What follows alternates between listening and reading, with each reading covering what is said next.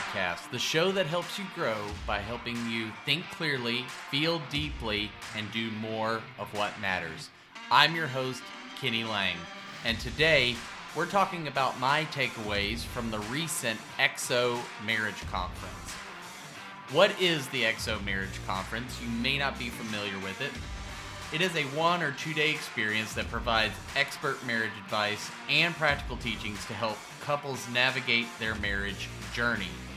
Now, my home church of New Covenant Church in Tyler, Texas, has been a simulcast partner for the last, 7-8 years or so. We always host it. We invite all of the couples in the church. They sign up. We have childcare. It's a whole experience. We dress up our foyer area. There's snacks. Lots of fun. But I wanted to talk a little bit about the key takeaways, some things that I felt really hit home for me, and maybe they'll hit home for you. Now, the way in which it's structured is we have a Friday night, which this time was Valentine's Day. So if you're listening to this far into the future, Valentine's Day fell on the EXO Marriage Conference. It felt like everything just synced up in 2020. It was a good year, or at least a good start. And Friday night, we have a couple of sessions kicking off the whole conference. Saturday morning, we come back, we hear a few more sessions, and we end the whole thing every year with a vow renewal, and then we dismiss. Lots of fun, lots of good information, great time to hang out with some other couples because sometimes that's hard when you have kids. But it was some good information that I'm still digesting because it's Monday, it's been a couple of days, and there's a lot of things happening since then. But on Friday night, the second speaker, Michael Todd, who's the founding and lead pastor of Transformation Church in Tulsa, Oklahoma, super dynamic speaker, always has a ton of energy, funny, engaging, thought-provoking. But he had a couple of points in his topic where he was discussing feeling under. You know, that feeling of I'm under pressure. I'm under a tight deadline, the pressure of a job. It may be the pressure of my marriage. It could be the pressure of being a parent. Maybe it's the pressure of being a good Christian or just a good person or whatever it is. There are countless pressures that are put on us and that we put on ourselves each and every day. I'm no stranger to this, and I'm willing to bet you aren't either. And sometimes those are good pressures. Sometimes they're bad pressures, right? There's obviously, there's times when there's abusive type pressures or abuse of power from someone else on you. But regardless if you're in control of your own pressure or it's coming from outside, it can all feel like we're 6 feet under. And there's no hope of seeing sunlight and getting out from underneath it. And we start believing the lie that this is how it's always going to be and this will never change. And so one of the two of the points, 2 out of his 3 really stood out to me. And one of them was that trees aren't planted, seeds are. And while you may say, duh, Kenny. Of course, seeds are planted, and that's where we get, vegetation and trees and foliage and all these different things. Well, we have a tendency to think that as soon as we make a big decision to improve ourselves, it's still towards the beginning of the year, and, we might say, well, 6 weeks into the new year, or even sooner, people have stopped going to the gym, they've quit their diets, they've given up on whatever good practices that they resolved in their hearts to do at the beginning of the year. But we always have this internal pressure and sometimes external pressure that if we're making a change, if we're trying a new thing, if we're trying to improve a long-standing bad habit or way of living, that we will instantly be the perfected version of whatever outcome that new habit, that new practice, that new formation was supposed to bring. And while I don't think any of us would really, like, if we took a step back and really looked at what we were expecting, we would tell ourselves, you're being unreasonable. That's unrealistic. Who transforms overnight? And yet we find ourselves feeling the stress and a burden about the fact that we've worked out 12 times since the start of the new year, and I still don't have six-pack abs, and I'm not running a triathlon, and I'm not in the CrossFit games yet. We've started a new diet, and for whatever reason, we've only lost 5 pounds. Or I've started a reading habit, and now suddenly I'm not the sage of all of ages and doling out wisdom. Why don't I have a TV show on the Oprah network yet? Like, we have these unrealistic expectations that as soon as we have the intention that we will have the outcome. And whether that's to improve a relationship like your marriage, which likely is outside of, in my opinion, outside of your relationship with God, your marriage is your most important relationship in your life if you are married. But all the relationships we have, that we want to improve it, we want to open communication, we want to be more empathetic, whatever those things are that need to change. I want to be less angry. Raising my hand on that one. That the second we show symptoms and signs of doing the old thing, the thing we no longer want to do, or we don't show as fast progress, that suddenly we're a failure. And the idea that trees aren't planted, seeds are, I think, is something that, forgive the bad pun, I am a dad, so dad jokes are allowed, is that we have to let the seed grow. Now, some people are visual learners, and I like a mix of audio, visual, kinesthetic, tactile. These are SAT words. The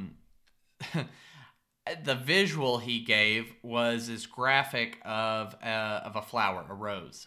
And it had 7 stages of growth. 5 out of the 7 stages barely showed anything on the surface. Few leaf buds, sticking out. But during those 5 stages, the roots, the structure, the health system that was needed for the flower to properly blossom and bloom and be healthy was pushing far down and stretching out. It was giving itself a firm foundation.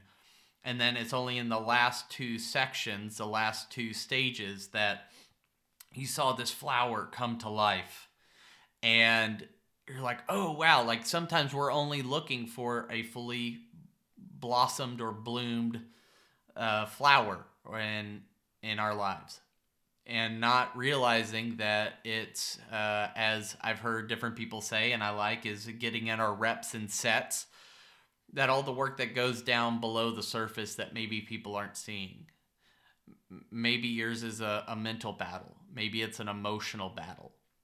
Maybe it's a spiritual battle. All those things that are really unseen, and that's honestly that's soul work. That's the place of the mind, the will, and the emotions, where we are, and hopefully with others that we can trust, a few people with us are battling these things to make these lifelong changes.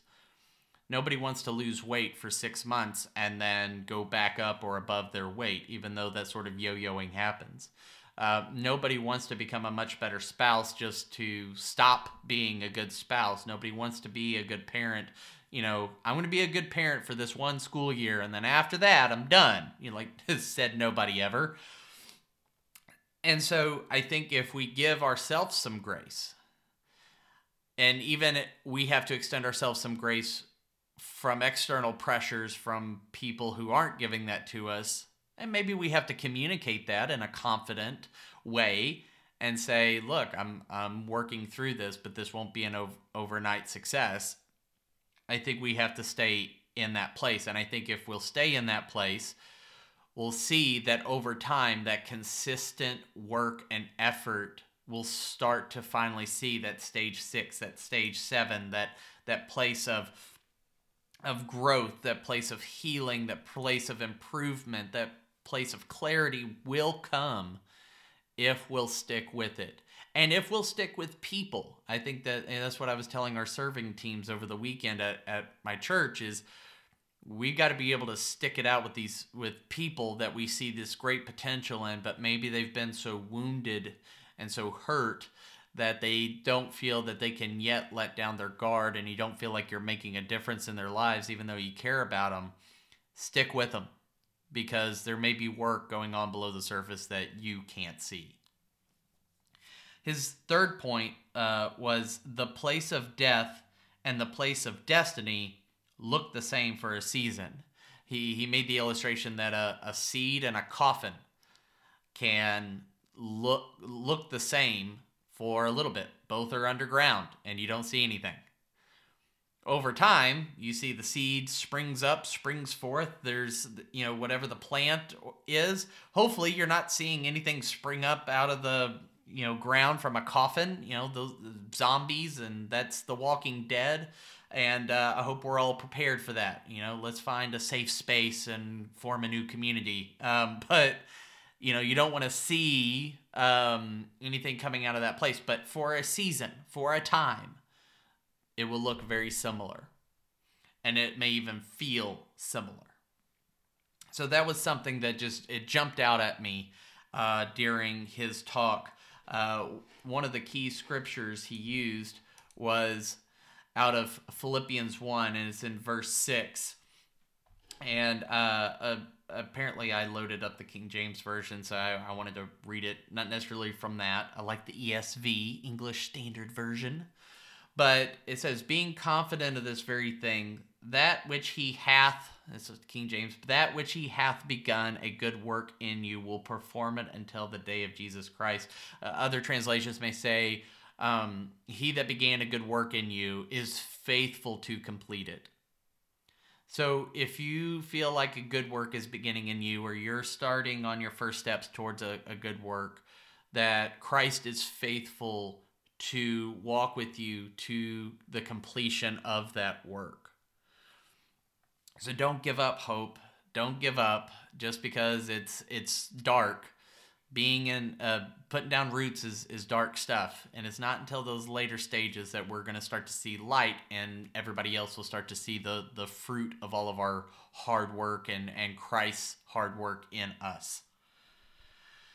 One of the other speakers is the founding pastor, and he had like 3 separate titles and all this, but Pastor Robert Morris, talking about how do we become one, and he said something interesting about one flesh versus one spirit. We talk a lot, and we have scriptures about becoming one flesh as it relates to marriage, but not often do we talk about becoming one spirit, which Jesus, in some of his prayers, would pray that we would be one as he is one, and different things like that, and that we would be of one spirit.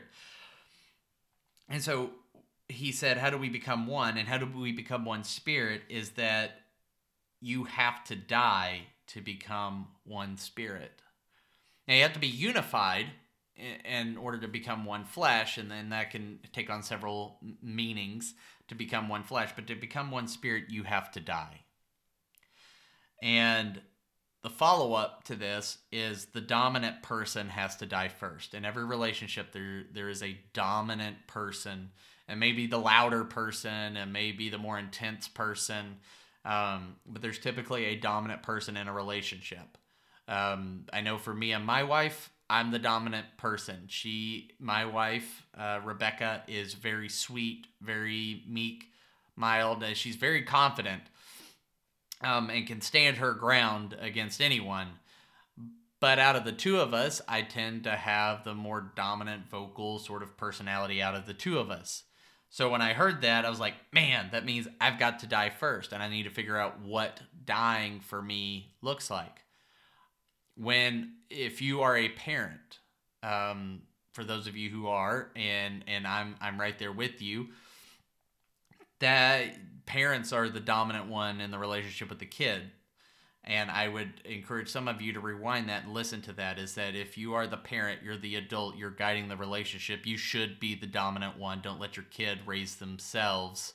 They need your guidance. They need that structure so that, you know, when they're out of your house, that they know how to navigate. That's another tangent for a different day. But that means that you're going to have to die and serve your kids and serve them sacrificially, which many of you do. But it often means that we have to get creative in finding new ways to do that, to model that. And the benefit becomes that, one, they're served. If somebody, it's easy to push away from somebody who's pushing you away.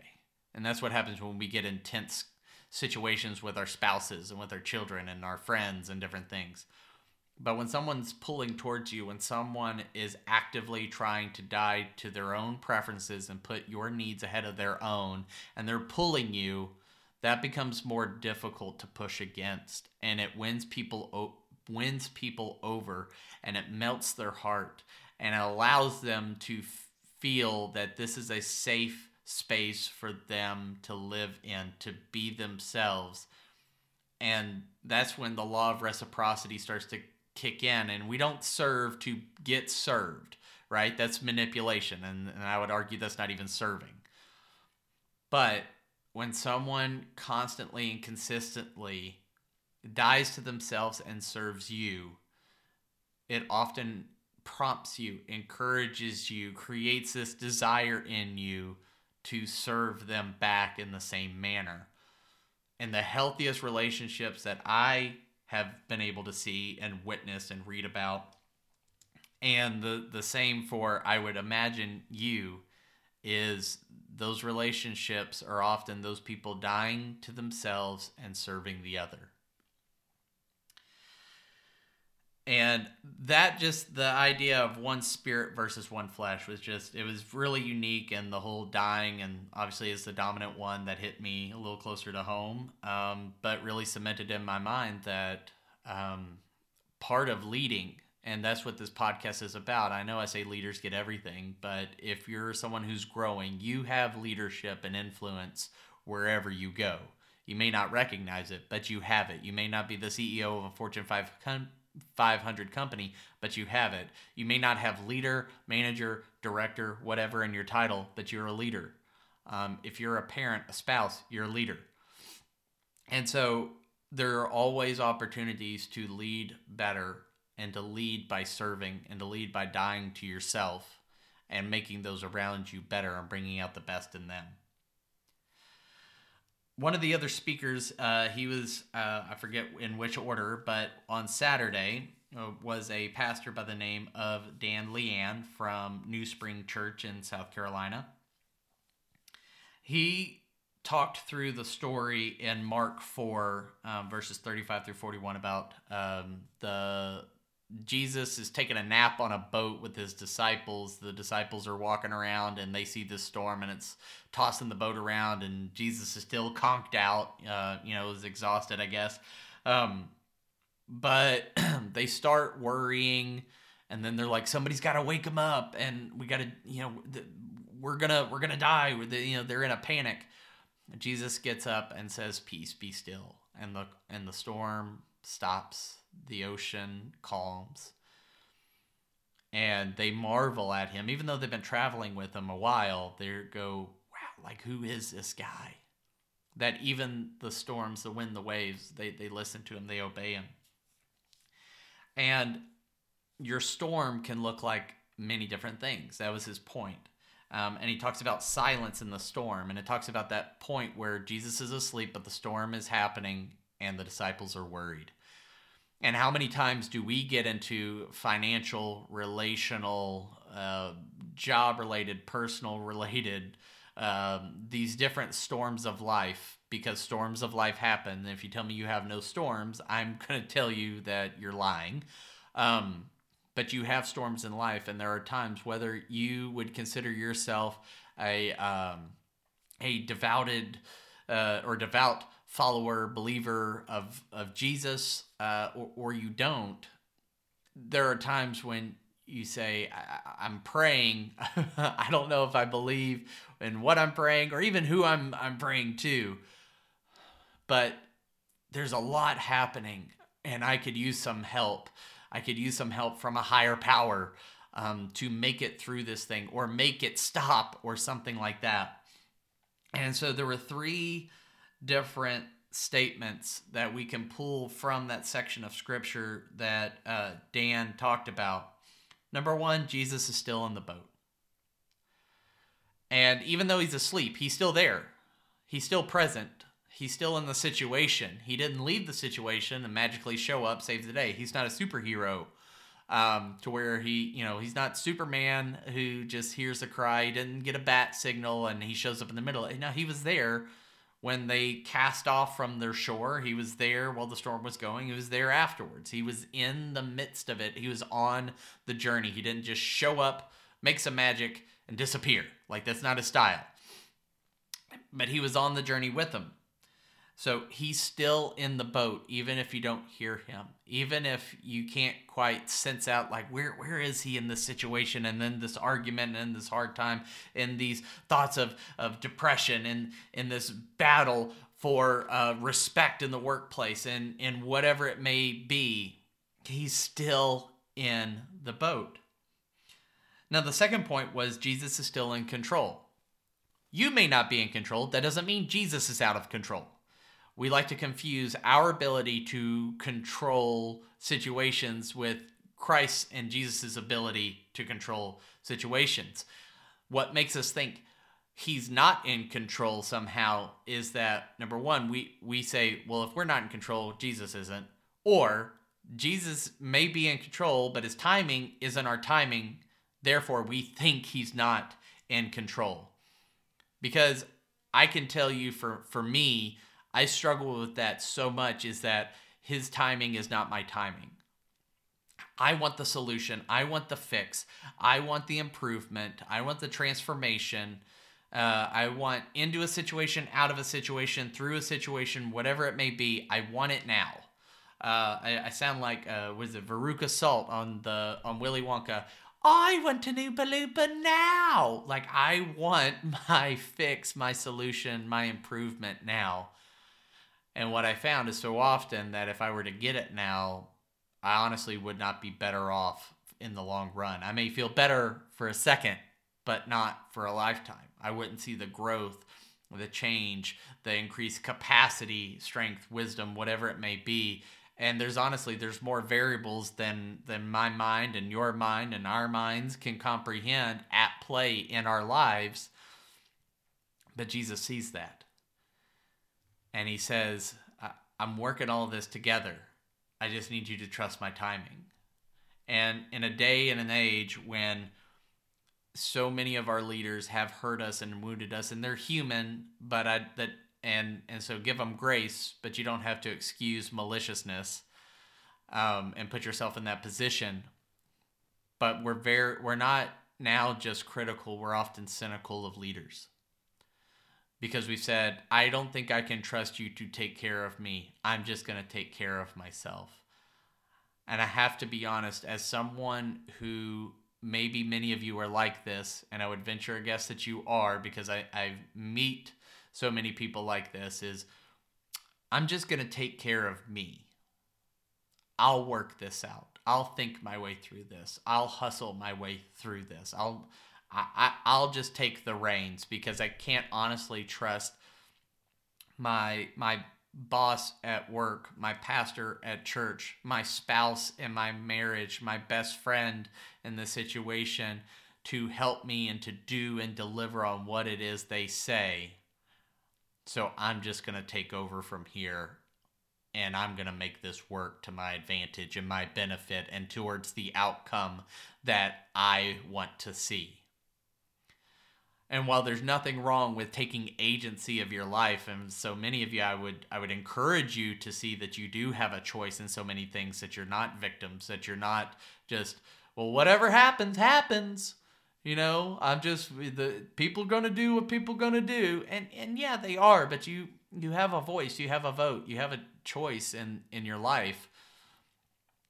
But after you've taken the agency to make the best decisions and wisdom you and wise decisions that you can, at some point you've got to turn it over and say, I'm going to trust God. I'm going to trust God in this person. I'm going to believe the best about maybe this other person who has a vote over how your life, turns out, with that raise that you asked for, that new job that you're going for, with the spouse that you keep fighting with and are, in constant tension with.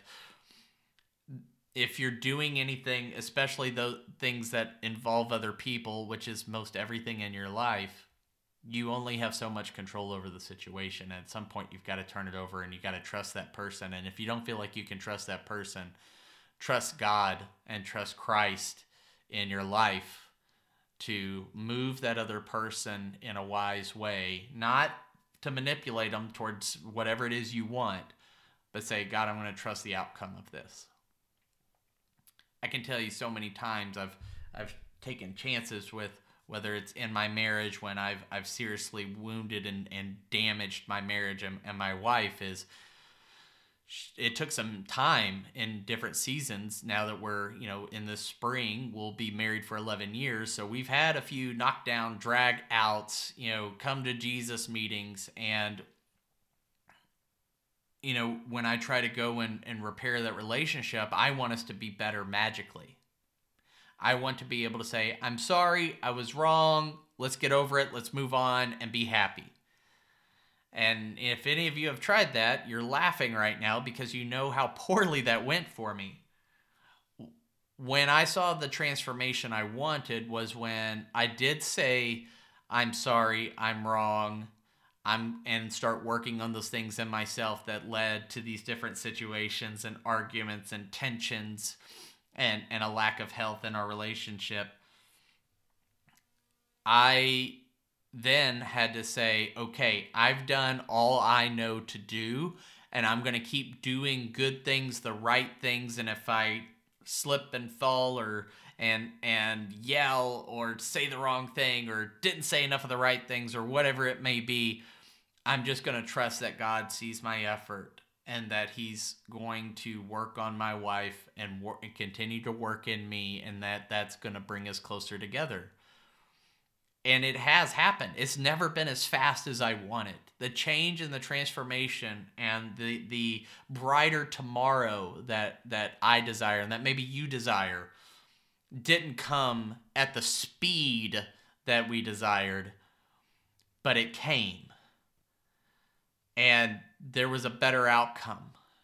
It may have been harder, but harder doesn't mean worse. Sometimes harder is better.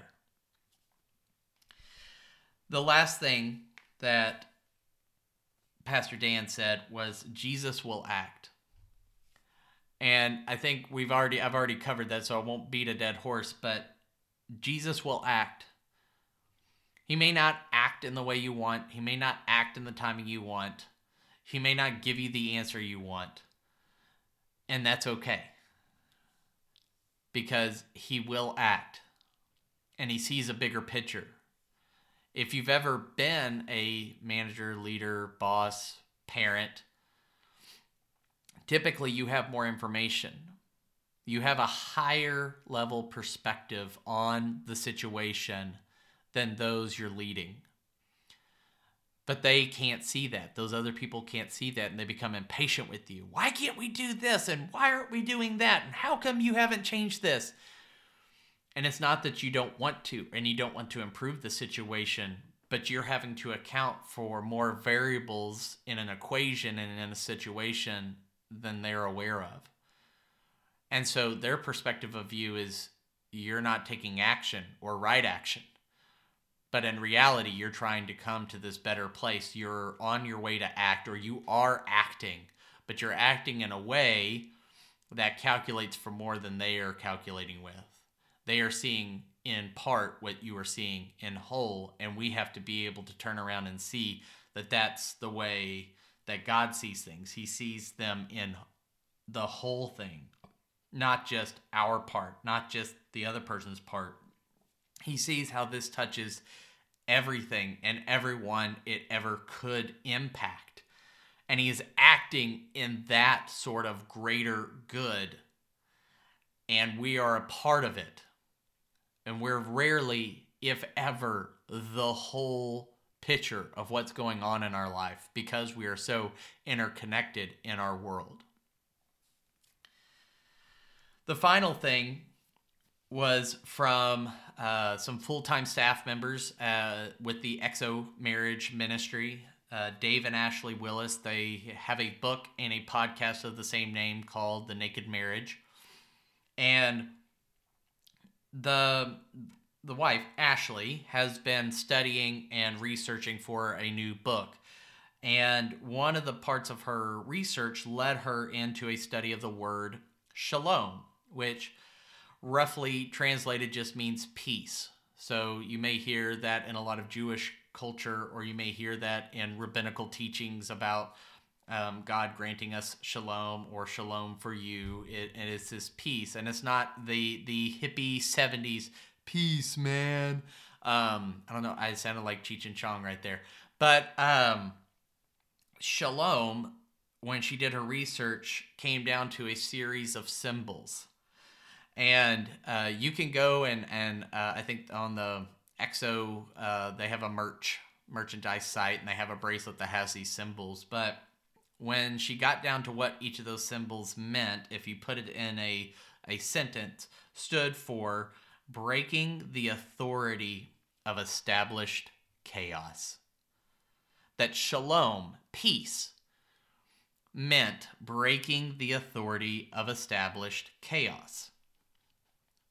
And so I think what I'd like to do is wrap this up by saying,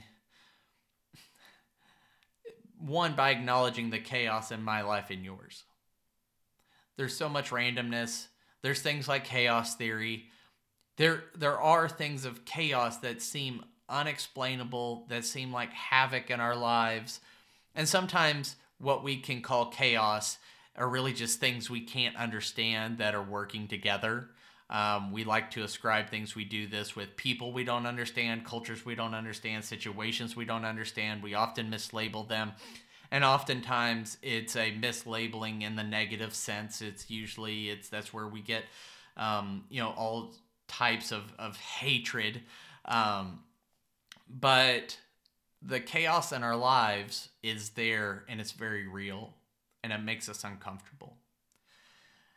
And so what I would like to say to you and wish for you and pray over you is shalom, is a breaking of the authority of established chaos. That sometimes maybe some authority was established over us by parents, by leaders, by those in authority over us, established some sort of chaos over us. You didn't ask for it, but it was granted to you. In those sort of situations, I think about the different kids that my wife and I foster, is that they were put in a situation that they didn't ask for. They were handed a set of cards, the cards you're dealt. They were dealt some cards that they didn't ask for. Somebody, their biological parents, who have authority over their children. As a parent, you have God-given authority and legal authority over your children. And if you usher in chaos, you've established that over their lives, and they were helpless to stop it. But maybe there's some things in your life where you have handed over the authority. Remember, I talked a little bit about choice a few minutes ago, is you have choice, you have agency over your life, you have control over the choices you make and those decisions. And so maybe there are things in your life, destructive tendencies, behavior. You've given authority to those things over your life, and they've brought chaos. They have established chaos. There's a root of chaos in your life. And maybe that's from an addiction in your life. Maybe that's to giving into an emotional state of anger. and you know, other things. You've handed over authority. Now, sometimes those things, again, they come on you. Sometimes what feels like chaos is a chemical thing. And so I'm not dismissing anything, and I'm not here to have a debate about emotional disorders and if those things, and addictions, and if there are diseases and all these things. At all times, you have a choice, but I understand that there may be a certain level of chaos or chemicals that you're fighting against. And so I'm not advocating for some woo-woo fix to all of your problems. But I would pray over you and ask that you take authority over yourself, that you break those negative authorities of established chaos in your life. That you say, no more. And for those of you who think in terms of legacy, maybe you're in a later stage of life, you're in those golden years. Maybe you're in the midst, in the thick of it, of your professional career development and developing your marriage and raising your family. And that's, you know, the heaviest, thickest time of your life. And it just feels like utter chaos. And I would say, pray this peace, this shalom over you, over your family, over your legacy. Maybe you came from a family that was so chaotic, so destructive, so dysfunctional, and you said, no more.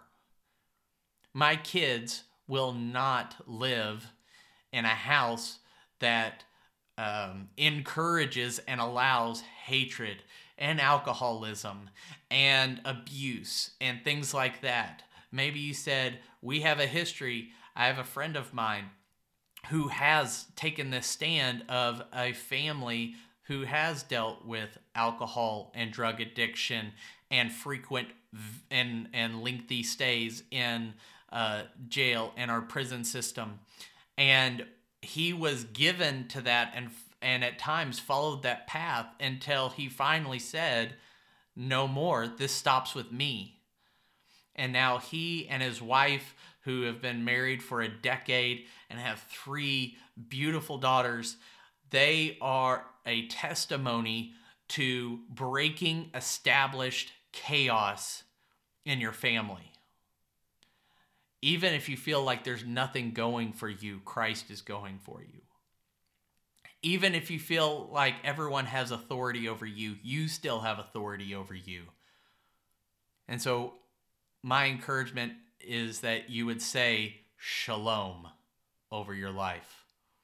I'm breaking the authority of established chaos, and it will go no further in my life and the lives of those I love and lead. So may you, I'm channeling my inner Rob Bell here, but may you be a seed that's planted and that you would nurture and fertilize and water yourself until you are a tree and can do that for others. May you die to yourself and become one spirit with your spouse and your kids, and that you would live selflessly. May you see that Jesus is in the boat, in control, and trust that he will act on your behalf and in your best interest and with love. And may you experience the shalom, the breaking of the authority of established chaos in your life this week and forevermore. Remember, we're better when we rise together. And until next time, keep rising.